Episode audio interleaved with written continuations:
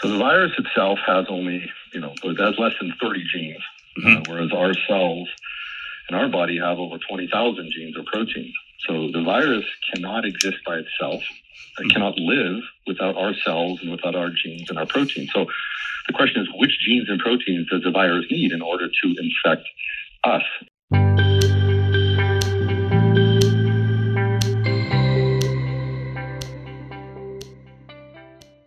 Welcome to Biologists Being Basic, a podcast where we talk about basic research, why we care about it, and why you should too. I'm your host and resident basic biologist, Robin Cake. Each episode, I'm joined by fellow UCSF scientists as well as non scientist friends to ask questions, talk science, and have fun. The clip you just heard was Professor Nevin Krogan, director of the Quantitative Biosciences Institute, or QBI, and he's describing one of the key questions in SARS CoV 2 coronavirus research namely, how does the virus take over our cells? This is the subject of today's episode, which is the first of a three part mini series about research into the SARS CoV 2 virus, which is the causative agent of COVID 19. In this three part series, we will discuss recent publications from QBI scientists that look into the basic biology of SARS CoV 2, how we move from basic research to translational research, and the future implications this could have on clinical research. The paper we're going to focus on today was recently published in Nature and is titled a SARS CoV 2 human protein protein interaction map reveals drug targets and potential drug repurposing. In this article, we've identified 332 human proteins that interact with 26 of the 29 SARS CoV 2 viral proteins. 66 of these proteins can be targeted by existing drugs and chemical compounds. And excitingly, we've identified two classes of drugs that demonstrate antiviral activity against SARS CoV 2 in human cell models. Helping me describe the details of this article is my colleague, Michael McGregor. Hi, I'm Michael McGregor. I'm a research associate in the Krogan Lab. And joining us in this discussion and making sure we stay on point will be our non scientists, expert humans, Megan and Alexa. Hi, I'm Megan. I'm an admin at UCSF. And I'm Alexa. I work at QBI as a media and events coordinator. All right, thanks, guys. Let's get started. So I want to go through the research article and try to lead us through a discussion of what we did, how we did it, and importantly, why we did it. But first, let's go into a little bit of background about viruses and SARS CoV 2. Viruses uh, are what we would consider obligate intracellular parasites. Uh, basically, this just means they don't replicate outside of their host. So, viruses that are, for instance, stuck on a solid surface like a door handle or your kitchen counter, um, even though they might still be viable, meaning they can infect you and replicate inside of you once they do get inside, they can't replicate on that surface. So they, um, by themselves, they can't just make more of themselves. Whereas something like a bacteria could continue to replicate outside of your body. How is this type of life cycle or replication cycle different from a bacteria? Whereas a bacteria is a complete living organism, meaning its whole genome or the DNA instructions that tell it how to make more of itself and how to be alive um, encode for everything that bacteria would need. So, all of the pieces of it that are necessary for life. A virus has a minimal genome. So, it has only a subset of all of the pieces that it needs and it has to be inside of its host to steal those pieces in order to make more of itself. So, for instance, us as humans, our cells all have a complete set of instructions. Our DNA, our genome is complete to the point where if a cell wanted to divide, it has all of the instructions necessary to make another one of itself. A virus doesn't have that. A virus can't do that by itself. Got it. So we still need other stuff, like we eat because we need different amino acids and stuff. So is that different than what viruses need?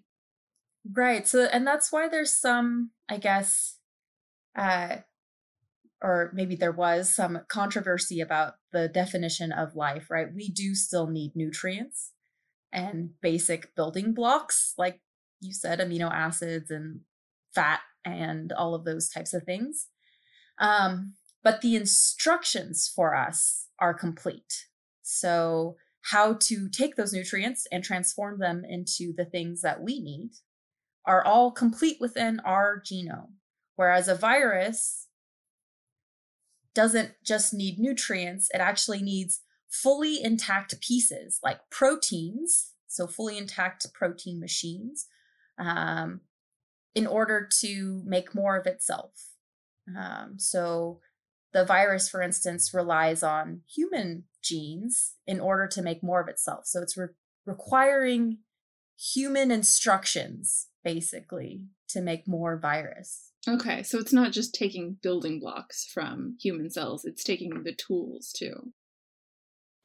Yeah, I guess another way to think about it is that like our bodies and the cells of our bodies have all the structural components it needs to like execute our own metabolism. But a virus doesn't really have any of that at all. By itself, it's relatively inert. Um, and it needs all those structures and components that Robin just listed in order to like basically needs to commandeer the metabolism of our living cells in order to replicate itself. A virus by itself doesn't have a metabolism of its own, so to speak. Yeah, I really like that. Um, the inert. The virus can sit on a doorknob, and you said it's viable, but it's not really alive on a doorknob because, like Michael said, it's inert. Right. Think of it almost as if it's like um waiting. like it's uh kind of in a stasis, so to speak. Um and this is why also uh, you'll hear reports about how things like sunlight or even just the air or heat will kill the virus, so to speak. It's basically reducing its viability time on that surface. So, sunlight, heat, air, they're all basically changing that particle as it sits on the surface and making it to the point where if it were to get inside your body, it actually can't replicate anymore. What do you call one little bit of virus? Because it's not a cell. A virion. So one little virus is a virion. A virion, yeah. okay. A little virion all by its lonesome. but it is definitely tricky when you're talking about viruses. It kind of forces you to like, if I like, what does it mean for something to be alive? Um, but I think you know it's possible. At some point in the future, people might decide to revise the definition of life to include viruses. Um, I mean, I certainly would be open to that interpretation.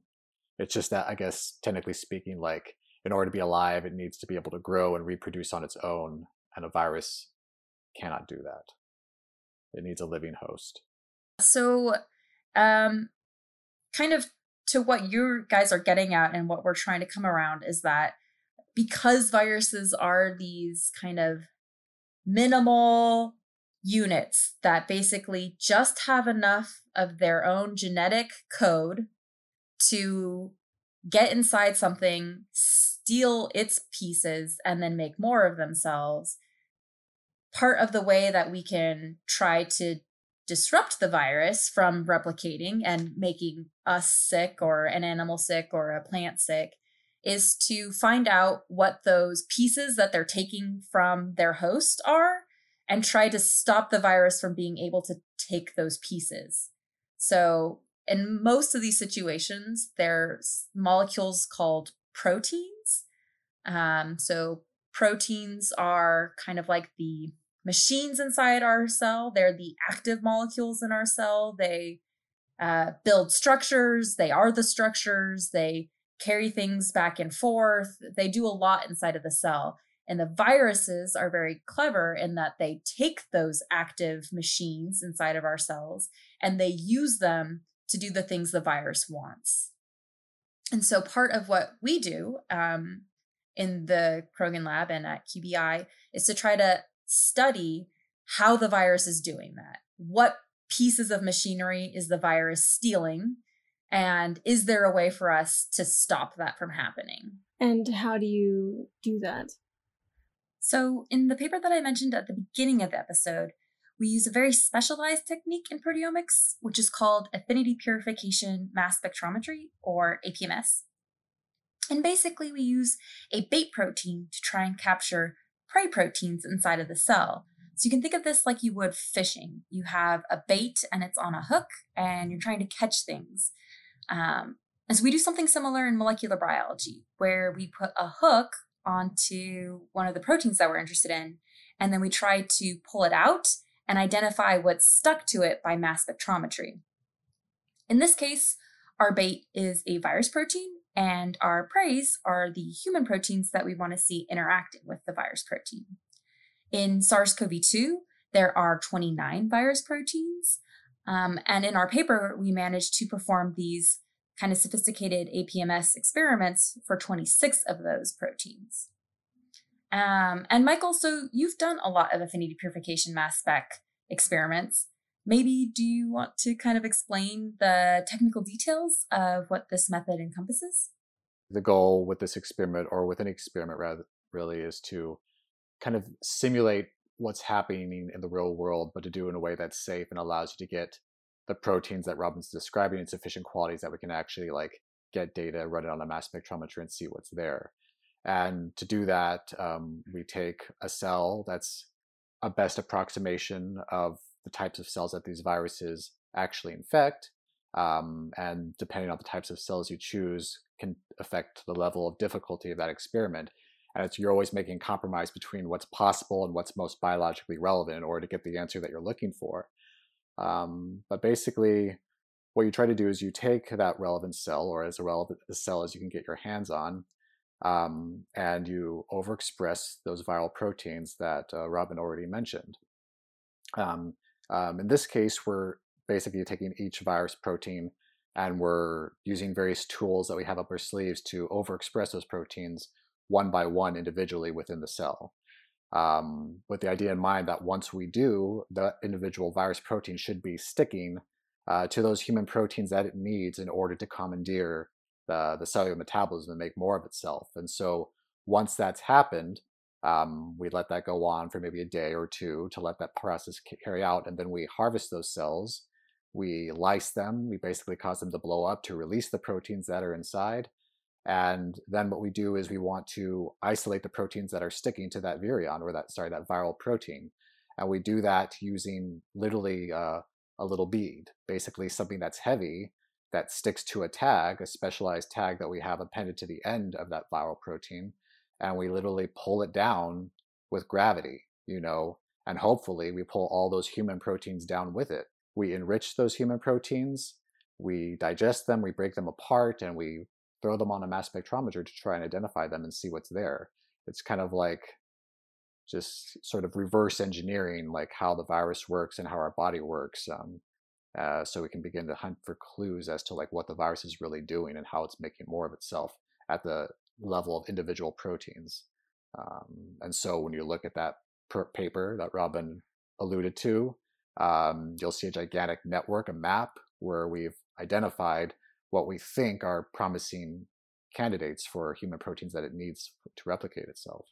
Out of curiosity, have you guys used this process for other viruses as well, or is this a new approach for SARS CoV 2? This is an approach that our lab has used for a number of viruses, and not just viruses, but also bacteria and other pathogens as well. Um, so it's not a new technique, it's um, a new, an application to a new problem, essentially.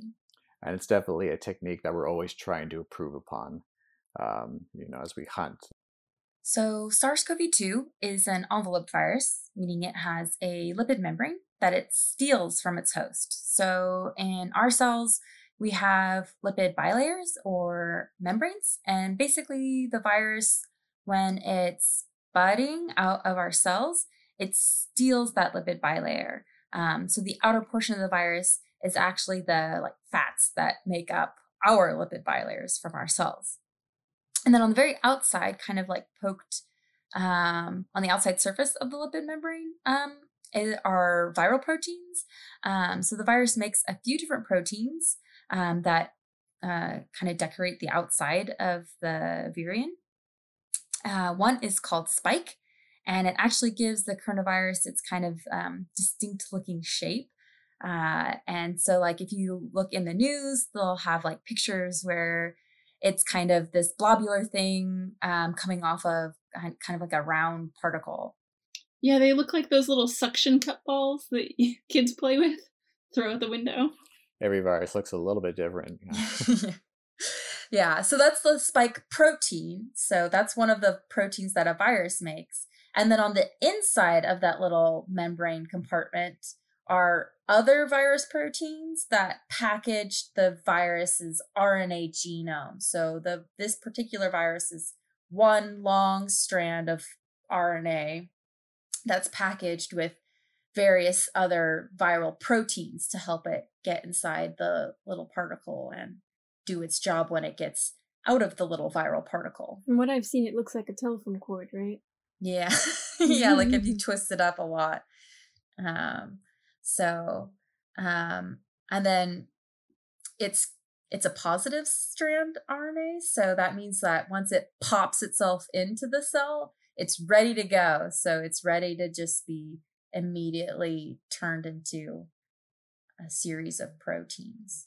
And not all viruses are like that? Yeah, so not all viruses have that type of life cycle. So um, certain viruses, uh, they have a genome that needs to be reverse transcribed, so turned into something else. Some viruses need to have their genome inserted into uh, their host's DNA in order to replicate. Some viruses are just DNA instead of RNA, and so they have a different life cycle as well. How does this shape protein, the, the SARS CoV 2? And that's the same, SARS CoV 2 is another name for COVID 19, right? Are they different? So SARS CoV 2 is the name of the virus. Um, and then COVID 19 is the condition. So it's the. Yeah. I guess one way to think about it is that like COVID 19 is the disease and SARS CoV 2 is the virus that causes it. Oh, okay. Like HIV versus AIDS. Okay.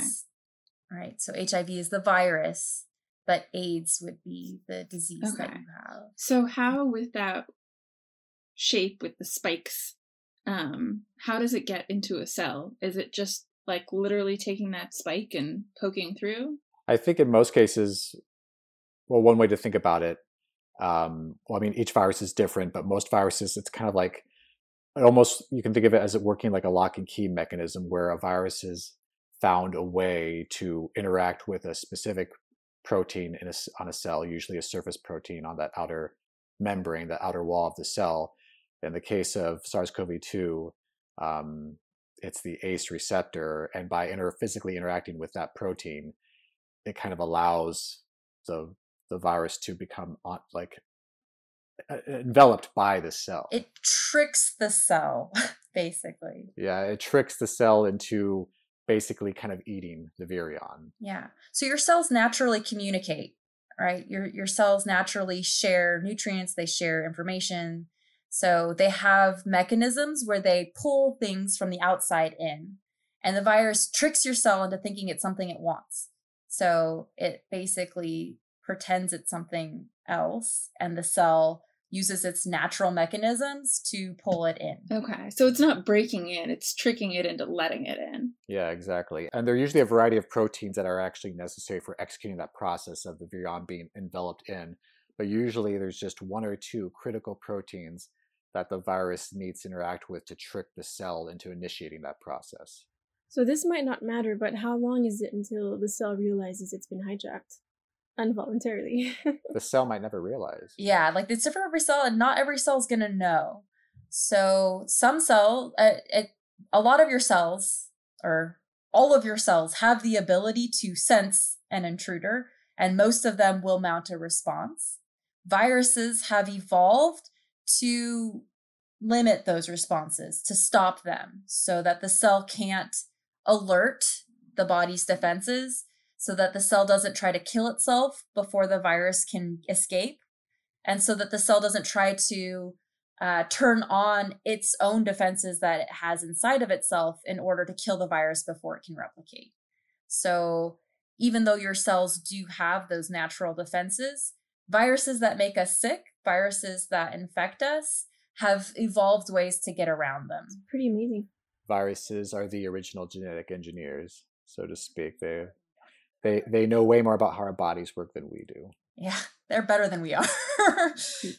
So it sounds like one virion could get into a cell on its own. But if you just were exposed, like you as a person were exposed to just one virion, it's not likely that you get sick. Right. And it's different for every virus. Um, some viruses need a very minimal amount of particles. Some of them are highly contagious um, and don't require very many particles. Um, but yes, there there is a certain amount typically of infectious particles that you think okay you need to have inhaled or in some way uh, put a certain amount of particles inside of your body for productive infection to mount um, usually because of just the way that some viruses when they were made weren't as good as other viruses some of your cells may be mounted better protections. So there's a little bit of variability in the virus and in the person that's infected. And if there's anything that we've learned from this pandemic is that, I mean, that variability can be huge. And it's one of the reasons why SARS CoV 2 has given rise to a pandemic precisely because of how contagious it is. And there's a lot of people who became infected without even realizing it. Okay, so yeah, Michael, um, when you were talking about the the mechanisms and the the methods that you guys used in this paper, you said you were using human cells and trying to, you know, get this as accurate as possible. What kind of human cells are you using? Um, well, in the case of the paper, um, the data that that came from was actually a, uh, what I refer to as HEK 293 T, HEK 293 T cells, or, or otherwise human embryonic kidney cells. Um, and um, you've heard other people in our lab, probably certainly Nevin Krogan, our boss, um, refer to it as sort of our workhorse cell line, um, precisely because they're easy to grow um, and they're relatively easy to manipulate. So we can very rapidly generate and produce these viral proteins um, and uh, to see what human proteins are interacting with. Um, and then usually what happens is as we then take the next logical step and move to more biologically relevant cell types like lung cell types or cells of the immune system. Um, it, you, the difficulty of the experiment um, is really contingent on the model that you choose, that cell type that you choose. And so right now in the lab, we are doing follow-up to the data, to the experiments that were published in that paper uh, in more uh, uh, biologically relevant cell types to and making comparisons between the two just so we can see potentially what differences might might be there. And you mentioned breaking this rather than testing just the virus as a whole in these cells. You're breaking it down to the individual virus proteins. Um, so what are so the different viral proteins are attacking different things in the cell? And so each of the viral proteins is interacting with a different piece of machinery inside of the cell to do different things. So each virus protein kind of has um, specific tasks that it's doing, and we're trying to figure out what what each of those tasks are by studying them one at a time. But you're you're absolutely correct, Megan, to point that out because what we're doing experimentally is not exactly the same as what's happening biologically when when these virions, these individual virions, infect a, a, human cell. And it is possible that there are things uh, that we might be missing. Uh, when we express each of these viral proteins individually, uh, it's very likely that they interact with a lot of the human proteins that they normally would, but it's possible that these different viral proteins need to work in conjunction with each other in order to form the complexes they need to commandeer the, the metabolism of the cell. And that's why um, when we do these types of APMS experiments, it's very much a starting point um, that we use to launch, you know, future follow-up experiments where we do actually take the virus itself uh, infect human cells and see if it's behaving the way that we predict. Cool. That's, that's like such a lame cool, but no, it's actually really cool. So Michael explained pretty well the experiments that you guys have done and looking at how the virus and the viral proteins attack and use the human cell. What do you do with the information now? traditionally we would do these kind of functional studies or a mechanistic study where we would look at maybe why the virus is using that particular host machinery um, and we've done this for a lot of other viruses the urgency and kind of acute need um, for finding druggable targets took our group in a different direction for this particular paper. So in this case, instead of trying to focus on just one interaction and detailing the mechanism of that interaction, we actually went broad um, and try to identify which of the 332 proteins that were identified could um, could be drugged by um, any sort of um, existing drugs and potentially prevent the virus from replicating inside our cells. So, um, through collaboration with some really great groups at UCSF, um, mainly from the Schoket and Scheukit lab, we tried to identify which of the proteins has known drugs that could target them. Um, and so they identified um, 66 of the proteins that have some sort of FDA approved drug or preclinical drug or compound um, that's already available um, or made it through a couple different phases of clinical trials. So um, we know it's safe for humans to consume. Um, and this ended up resulting in a total of 69 drugs um, that were identified targeting those 66 proteins. And so um, we decided to test those drugs um, at, at, two different facilities um, one in New York at Mount Sinai, and one at the Pasteur Institute in Paris. Um, and so, uh, using this collaboration, basically, they have the ability to do SARS CoV 2 infections inside cell models and then test those drugs to see um, which of these will either um, make the virus replicate worse or even some in some cases potentially make the virus replicate faster and so the i guess exciting news um, from these studies is that uh, they were able to identify two classes of drugs that ended up being fairly potent inhibitors of virus replication inside cells. Um, and so it is important to note that these are cell models, which um, do not necessarily replicate the same thing that happens inside of the human body. But this is kind of a first step to translating our human network or our human protein protein interaction network um, into the kind of clinical tra- uh, translational features where we could say, okay, um, here's now some drug target that a clinician could go and then theoretically set up clinical trials for. So, is the idea of looking into already existing drugs or drugs that have gone through clinical trials a way to find a solution quicker? Exactly. So, the reason that we want to focus on FDA approved drugs or drugs that have made it through safety trials um, for clinical trials is that the idea would be they don't have to re go through some of the same safety trials. So we already know that they're safe for people, and now we can just start testing their efficacy and safety in, in response to SARS CoV 2 infection and COVID 19.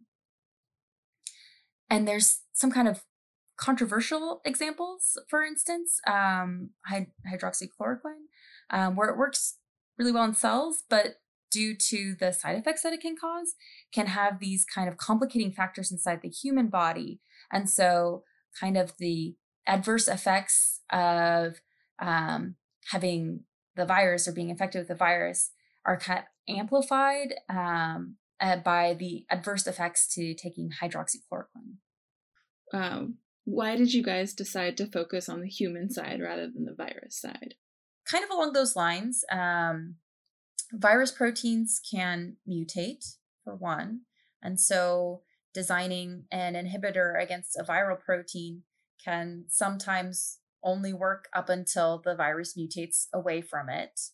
Um, and two, uh, you have to design a new molecule essentially from nothing that would target that virus protein, which is actually very difficult. So, in order to design an inhibitor against a viral protein, you have to know a lot about that viral protein. So there's a lot of things that go into designing a drug um, against a protein. So we're by targeting the human proteins, trying to, um, I was gonna say, skip those steps.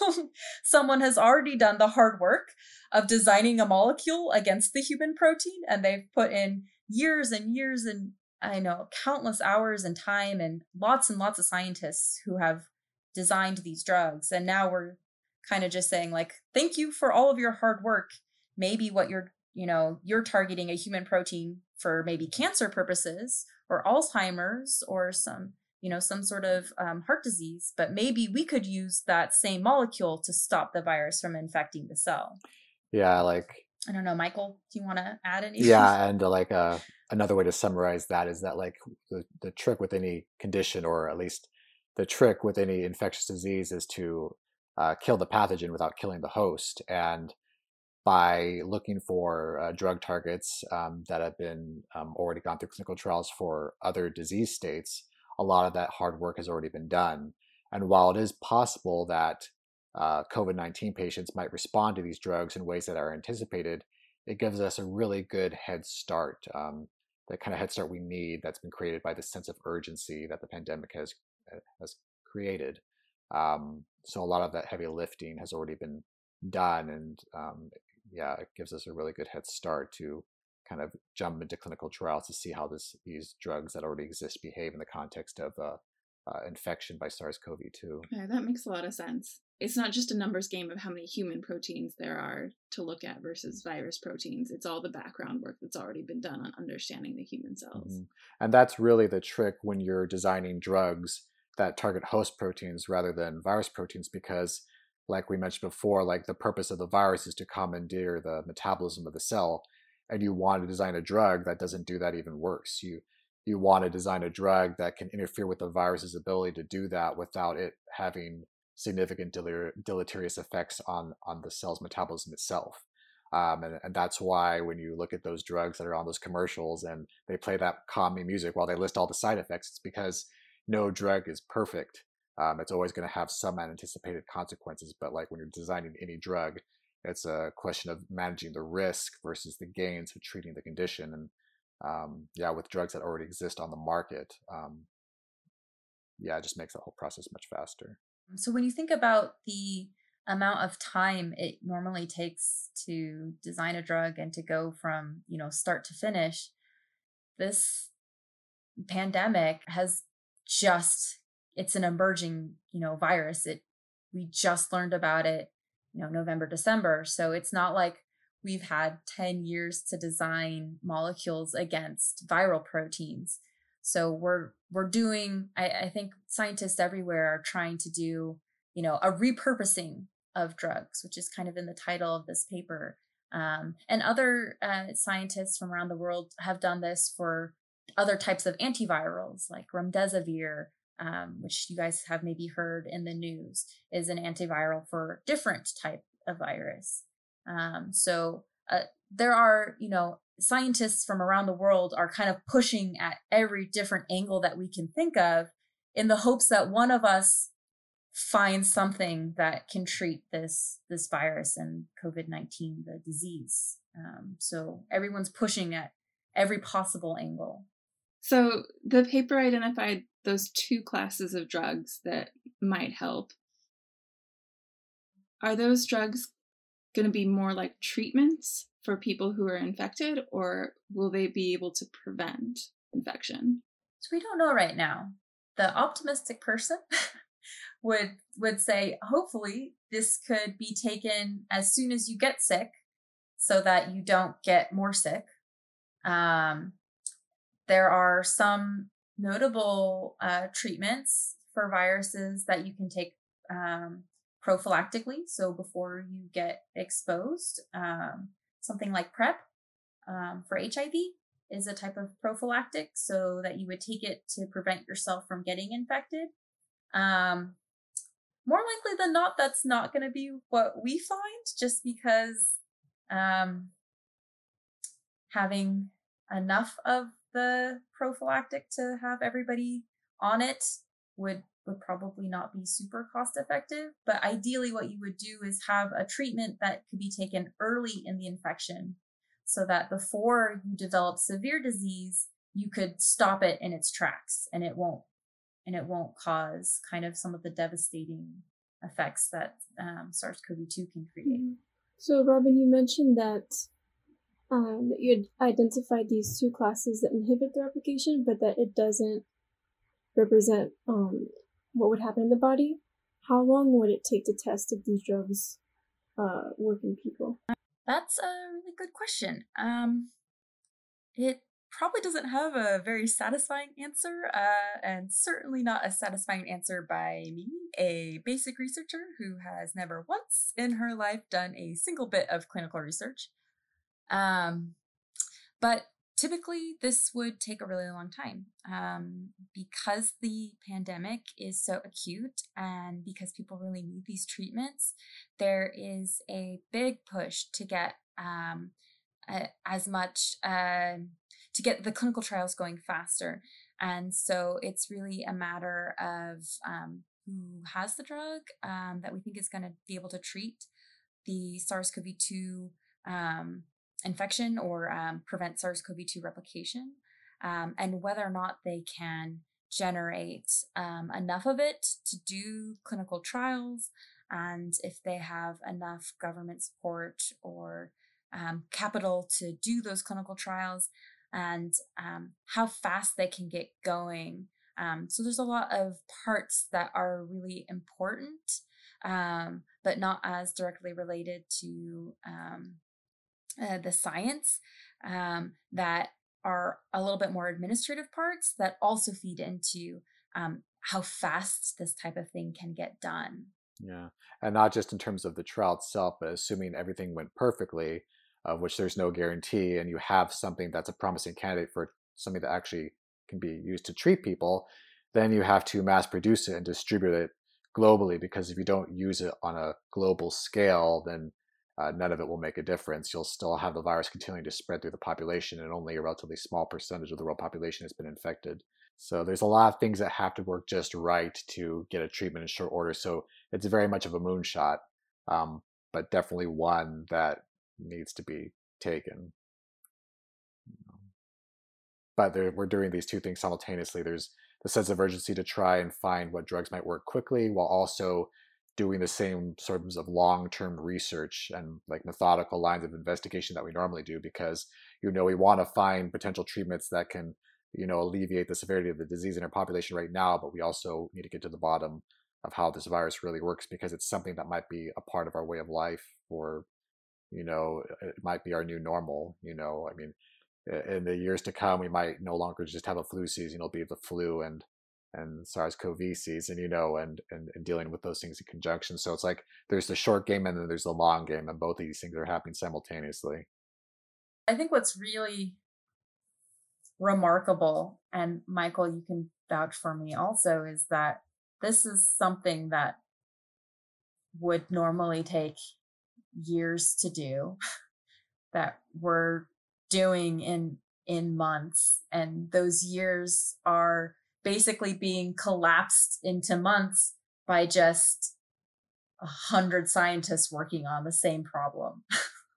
And so you see that kind of happening all over the world is that all of us in the science community are basically trying to work towards one problem and trying to reduce what would take years to do into as short a period of time as we possibly can in order to combat this kind of very unique virus that is you know different from pretty much any other pathogen that we've come across as as humans. Like a lot of pathogens we come across do kill at a higher percent but are not don't hide in the population so well so they don't spread as far or you know so this is kind of a unique challenge that scientists are trying to meet in the moment. Yeah i agree. I mean it's really humbling to see just how quickly work can get done when you have so many talented scientists focusing their attention um, on a singular problem but uh, it's really amazing to see. For me also it's kind of like a double-edged sword where you can see like how quickly progress can be made when everyone focuses their attention on one problem but it also comes at the expense is that like people are focusing the attention away from the things that they normally would have had their attention on it uh, so sometimes it can also come at the expense of other biological questions that need to be answered for the for the purpose of addressing you know issues with human health. You know how do you balance the need to focus attention on the pandemic with other needs and also you know not drive yourself crazy with the workload? You know the pragmatic side of me. But also what that ultimately means is that you know, give, given the fact that an individual scientist can only focus on so many things at a time, it it really uh, reminds us of the importance of uh, inviting as many talented young minds into the scientific community as we possibly can, and make the scientific community as big and robust as it possibly can. Because the more part- people participate in the scientific process, the more problems we can focus on simultaneously, and that's why you know doing things like this podcast and educational outreach and trying to get as many kids involved as, as we can, you know, it allows us to do this work that much more efficiently in the long term. Okay, cool. We're all just so darn professional. So darn professional. The cat just chimed in. I was like, I was pretty sure he was gonna meow while I was talking. Thank you for joining us today in the first of our three part series on the SARS CoV 2 coronavirus.